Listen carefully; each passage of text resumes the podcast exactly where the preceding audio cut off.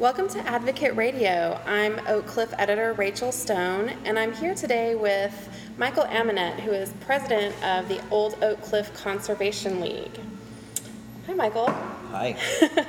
Um, and here we're here today talking about the, um, the the Old Oak Cliff Conservation League's new list of all of the endangered, most endangered architecture sites in Dallas, or in Oak Cliff rather. Yes. Is that how you say it? Uh, yeah. Well, they're and they're not necessarily in, in- immediately in danger. They're just uh, the places that we wanted to uh, to draw people's interest to and to kind of uh, inform and um, um, educate them about places that they did not know about that were abandoned or that uh, that uh, might have some zoning issues or, or just that could be more successful and that, that that so that they would not be torn down. Okay. And you got this idea from Preservation Dallas, which does kind of a similar similar list every year, right? Absolutely, yes, and Okay. Catherine said that we could do it, so it was very sweet of them to let us borrow their idea. Okay. And so, what are the, I see? Number one is historic churches of 10th Street. Yes. What's what's the deal with that? Um, well, that came about, well, actually, this whole list, it came about because uh, uh, of our, our, uh, our deal with the ISD and Oak Cliff Christian um, that started in December of last year, uh, and, and we subsequently, uh, they acquired the church by Adamson, that most everybody knows the story, and, and, and so uh, they wanted to tear it down, put a tennis court, and we took them to court and stopped them, and we have until uh, August 15th to, to sell the church. We're real estate agents now, and so we have until August 15th to sell the church or they can tear it down.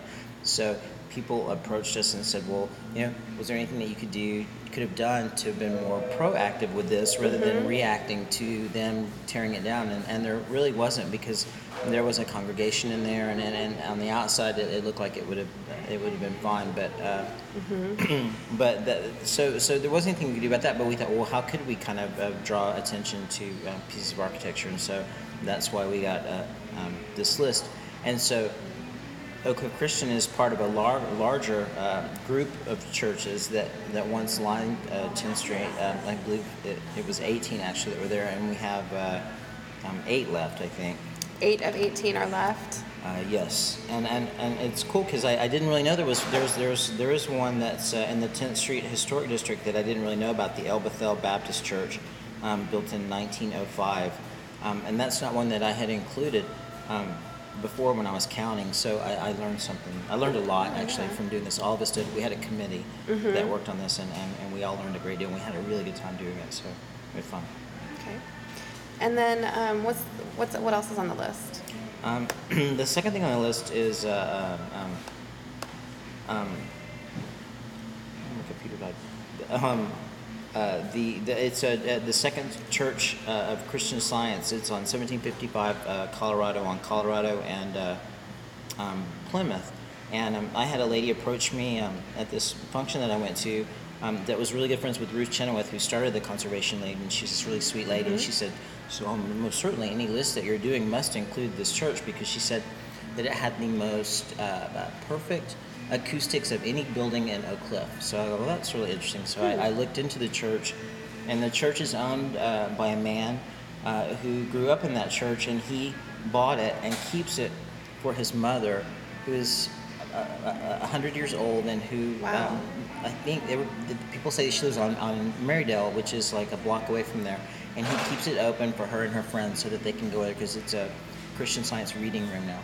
Oh, okay. So, so the building is pristine, uh, but and it's not. There are uh, uh, townhomes behind there, and so. Uh, uh, but this is actually zoned R75, which is more of a single family residence. So it could be a home, but but but when this when, when Stevens Park was drawing up their conservation district that they're working on right now, the city advised them to leave this church out of the conservation district. So uh, it has it doesn't have any protection, and um, and it's a great building. It's an interesting building, and so uh, so we wanted to do that. yeah, it's a really pretty building. Looks like Yeah, has a really pretty lot and everything.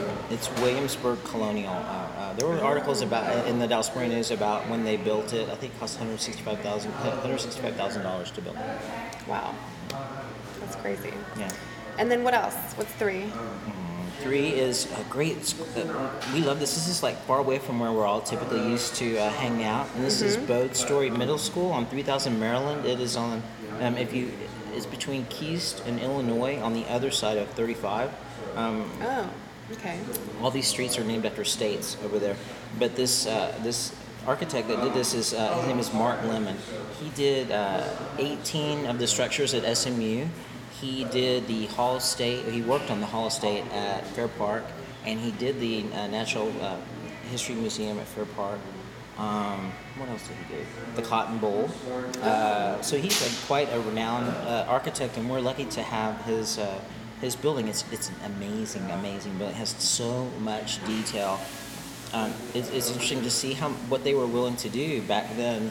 Uh, invest in a school, and you drive by now and you see like these one-story things with no windows. And it looks like prison, and like these kids have this beautiful, beautiful building, and, and they're about to spend some money on this building and uh, do some um, renovations, and so uh, they're going to do some things that aren't kind of true to the architecture. And, and, and The school district still owns it? oh yeah, it's an Uh-huh. active school. Oh, it's an active school. Mhm, yeah, and and it's not landmarked, and it really should be because because he is a, a renowned uh, architect, and uh, and this is one of his. Uh, uh, more interesting buildings. Had Per- Perkins Chapel at, at SMU. Mm-hmm. Um, we're just lucky to have it. I mean, we thought it was cool, and we thought we'd like get away from here because everything's here at Bishop Mm-hmm. Arts, you know, and we thought we'd like Oak Cliff's a little bit more than Bishop Arts. Yes, that's important to remember.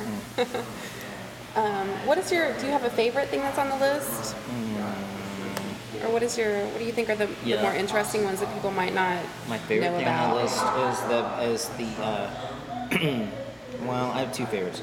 I have uh, the Eagle Ford School, which That is was Bonnie Parker's school. Uh, they found her report card in the basement, and um, so they figured out that she went there.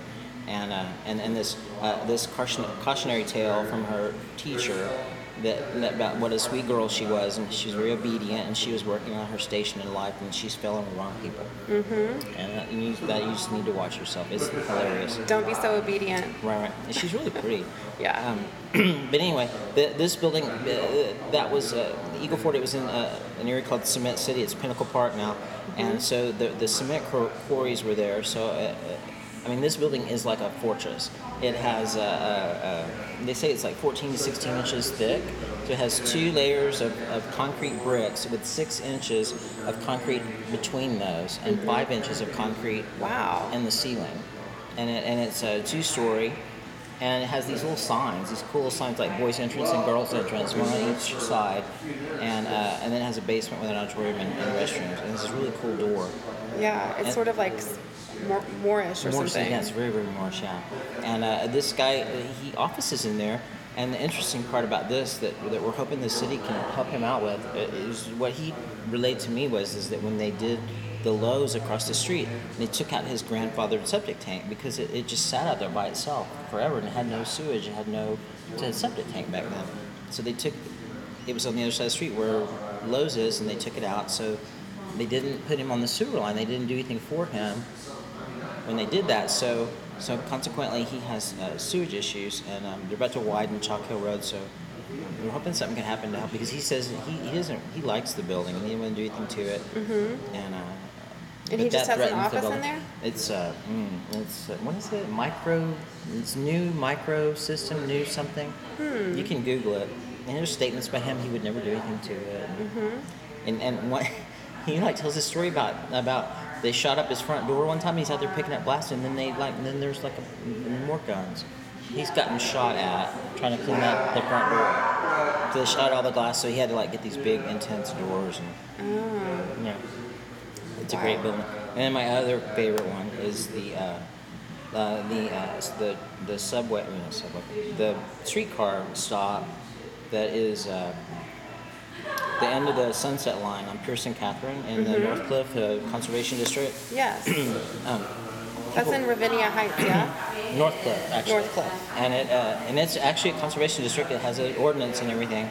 And so this building is the this one. This was built in 1930. There's three buildings, and that's all in the middle of a of a residential area. So there are no other commercial buildings for blocks. Mm-hmm. So they don't really have any parking. Um, this building is curved, which is really cool. Mm-hmm. And uh, um, and then Yeah, these two sit across the street. This is Ari loves this, and it's like this tiny, tiny building. It looks to be like five feet. I don't know, maybe six or seven, eight feet across, and and it goes back maybe 20 feet. Wow. And there was a, it was built to be a barber shop, and um, then these ceramics people, and the ceramics sign is still there. They used to do ceramics in there. Is there anybody in that building right now? They recently um, leased out, not in that one. Uh, they recently leased out one of these, uh, actually to uh, Jason Wright is our uh, is the North Cliff representative to the league, and his wife was interested in, in doing some art in one of these spaces. So she got together with uh, with the owner, and, and so she's going to start doing that. But these, what's fascinating is that here you have this conservation district, and uh, so when you do a conservation district, you have a list of contributing and non-contributing structures that make up the conservation district. So if they're contributing, they're more protected than they're non-contributing. But here are these old commercial buildings, and they're listed as non-contributing structures within a conservation district. So if you tore them down, you wouldn't have to replace them with uh, period pieces, which is more expensive, which is what helps save them uh, from being torn down. So it's kind of Well, I know trolley sense. trolley car stops is one of the things that's been on Preservation Dallas's list too. Mhm, right, right. And there's one in East Dallas that's like curved like that Oh, too. yeah, by, by Baylor. By yeah, Baylor, yeah. Yeah. Um, so it, it, and, and, also there's like there's really limited what you can put in there, and you know people would love to live in those things. I think so too. They would love to, and so you'd have to. There's some zoning things that have to happen for things like that too. Uh, and you can do personal service, which is like here, like hair salon, or uh, you can do uh, uh, manufacturing. Mm-hmm. Um, but it's really limited because you you couldn't put a restaurant because you'd wear the neighbors out probably. Because Yeah. literally there's houses that butt up to these buildings. Mm-hmm. But um, You couldn't really do any kind of retail or anything. I wouldn't think. no, maybe not. I mean, there's, there's a formula for all this with retail, but, but you know, if you get creative with the zoning, um, which is what happened here, you know, this the first thing they did was make it a, a, a conservation district and, and, and identify the, the structures that they want to make contributing. And then they did infrastructure work with trees and sidewalks and, and, and lighting. And then they reduced the parking requirements because, um, like this, these buildings are old and they didn't have parking lots because they depend on the streetcars. So, and they're landlocked, and it's hard to assemble parking when you have a landlocked building like that. So, those kind of things could happen in a lot of other places, like the boundary, um, which is another area. Um, it's at Marlborough and Jefferson where they're tearing their front off the old Vogue Theater. Yes. Um, that's kind of a drive. That's my neighborhood. yeah, me too. I live right. I live on 10th, right by there. Okay. So um, I drove by there one day. I was late to work because I drove by there and like literally like, oh no, and I stopped the car. and I was like, what are y'all doing? And they're like, oh, we're gonna make it look more like a church. I go, oh, that's great. That's gonna be great. Yeah. And they could have done that. I understand they want to do that, but you could put like a facade over that old theater thing and mm-hmm. left it, and then so later, whenever somebody can come back and, and make it look like that again. But now that's not possible, and mm-hmm. that's sad. Yeah. You know that that that didn't that that didn't need to happen. That's another example of where you thought the building was safe because it was, you know, had a congregation in the church and everything. Right, right, but then And they yeah, and they had a changed it. tenant, and they they took really good care of it, and they had the they even had the painting kind of looking like the the, the theater. I, I thought they were great. Yeah. Um, and I was sad that they did that. Uh, okay, well, thanks so much, Michael, for talking to us today, and um, thanks for listening.